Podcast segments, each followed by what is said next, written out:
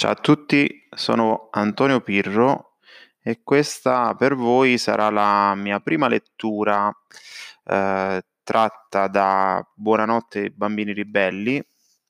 Questa è la pagina dedicata a Beatrice Vio.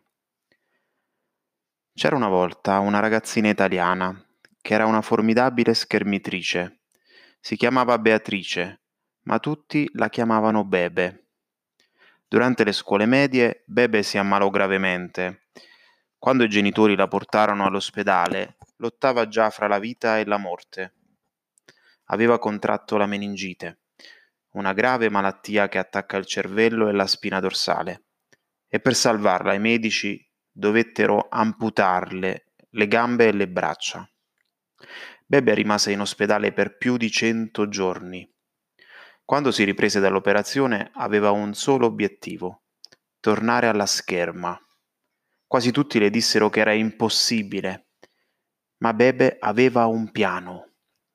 Per prima cosa imparò di nuovo a camminare, a farsi la doccia, ad aprire le finestre e a lavarsi i denti. Insegnò perfino ai suoi compagni di classe a usare le sue nuove protesi. Poi si legò il fioretto al braccio e ricominciò ad allenarsi. Era l'unica schermitrice al mondo su sedia a rotelle, priva della, delle braccia e delle gambe. Perciò Bebe dovette inventarsi una tecnica che funzionasse solo per lei. Dopo qualche tempo fu pronta a gareggiare di nuovo e nel giro di qualche anno, con l'aiuto di due delle più famose allenatrici italiane, Federica Berton e Alice Esposito, Bebe è diventata una campionessa.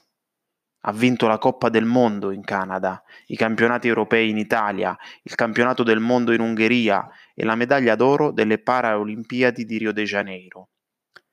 Per essere speciale, dice Bebe, devi trasformare la tua debolezza nella cosa di cui sei più fiera.